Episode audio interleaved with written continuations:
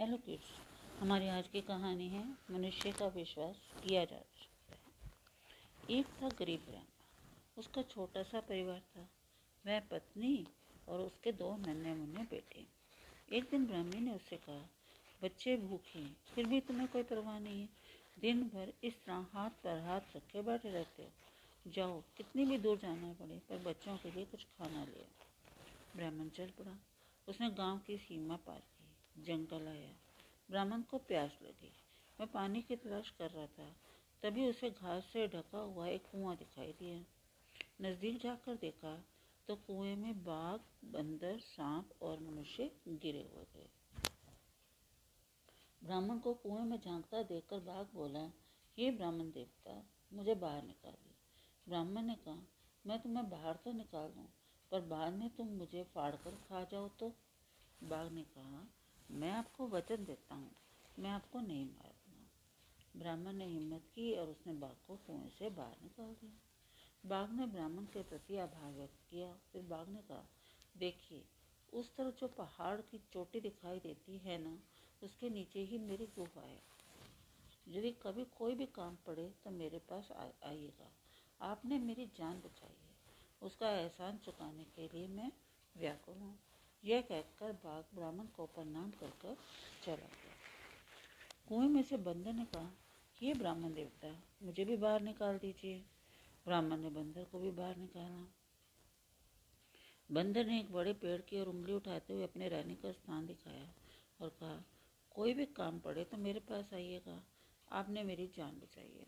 आपका एहसान चुकाने के लिए मैं भी उत्सुक हूँ। ये कहकर बंदर हुप हुप करता हुआ छलांग लगाकर चला गया। कुएँ में से सांप ने पुकारा, हे ब्राह्मण देवता, मुझे भी बाहर निकालिए ना। ब्राह्मण ने कहा, तुम्हारे तो नाम से भी मुझे डर लगता है। सांप ने कहा, ब्राह्मण देवता, डरिए मत। बिना कारण हम किसी को नहीं डरते। आप निश्चिंत होकर मुझे बाहर निकालिए। कभी मैं आपके काम आऊँगा। ब्राह्मण ने सांप को बाहर निकाला। सांप ने ब्राह्मण का आभार माना और फिर बोला यदि कभी कोई भी मुश्किल आ पड़े तो मुझे याद कीजिएगा। मैं आपकी सहायता के लिए तुरंत हाजिर हो जाऊँगा। अंत में ब्राह्मण मनुष्य को बाहर निकालने जा रहा था। ये देखकर सामने कहा, मनुष्य को आप बाहर मत निकालिए। उसका विश्वास मत कीजिए। ये कहकर सांप चला गया। कुएँ में से उस मनुष्य ने ज़ोर से पुकारा, ये ब्राह्मण देवता, आपने सभी प्राणियों को कुएँ में से बाहर निकाला। मैं तो मनुष्य हूँ। मुझे भी बाहर निकालिए ना। ब्राह्मण को दे आई। उसने मनुष्य को कुएँ में से बाहर निकाल दिया। फिर मनुष्य ने कहा, मैं सुनार हूँ।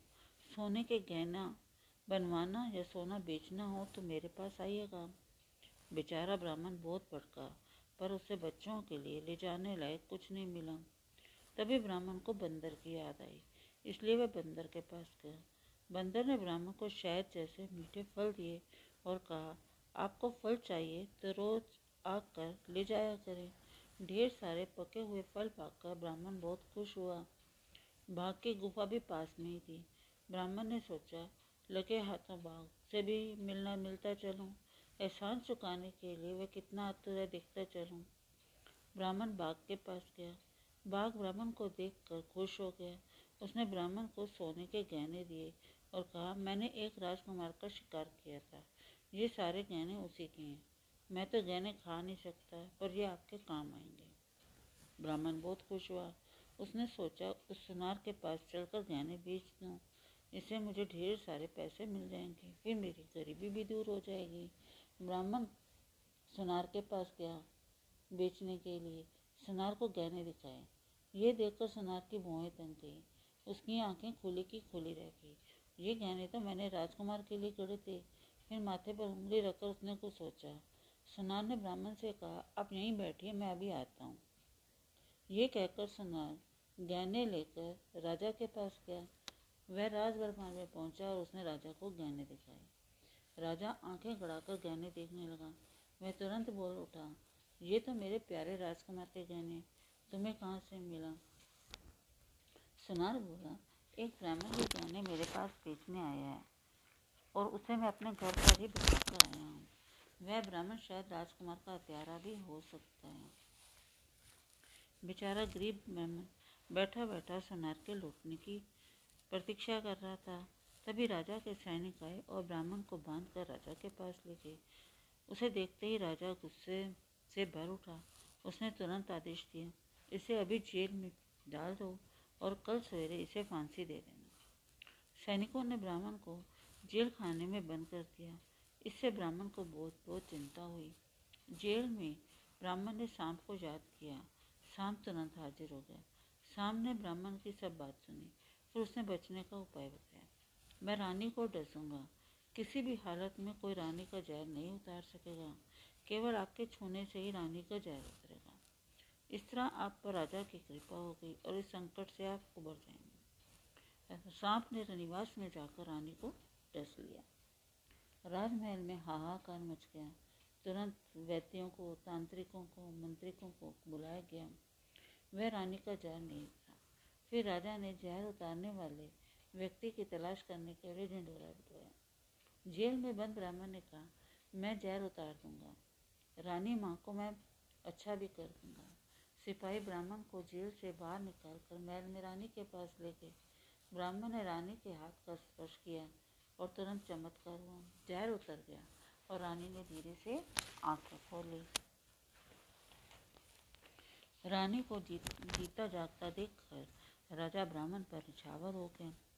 पहले तो राजा ने ब्राह्मण की विधिवत पूजा की फिर उसने नम्रता से कहा ये ब्राह्मण देवता मैं अब बात कभी नहीं बोलूँगा आपने रानी की जान बचाई है। आप सचमुच देवता हैं देवता आप मुझ पर कृपा करें और ये बताएँ कि मेरे प्यारे राजकुमार के गायने आपके पास कैसे पहुँचे, ताकि मैं राजकुमार की मृत्यु का कारण जीत जान सकूँ और आपको फंसाने वाले का पता लगाकर उसे उचित दंड दे सकूँ। ब्राह्मण ने शुरू से लेकर अब तक की सारी बात राजा को सच सच बता दी।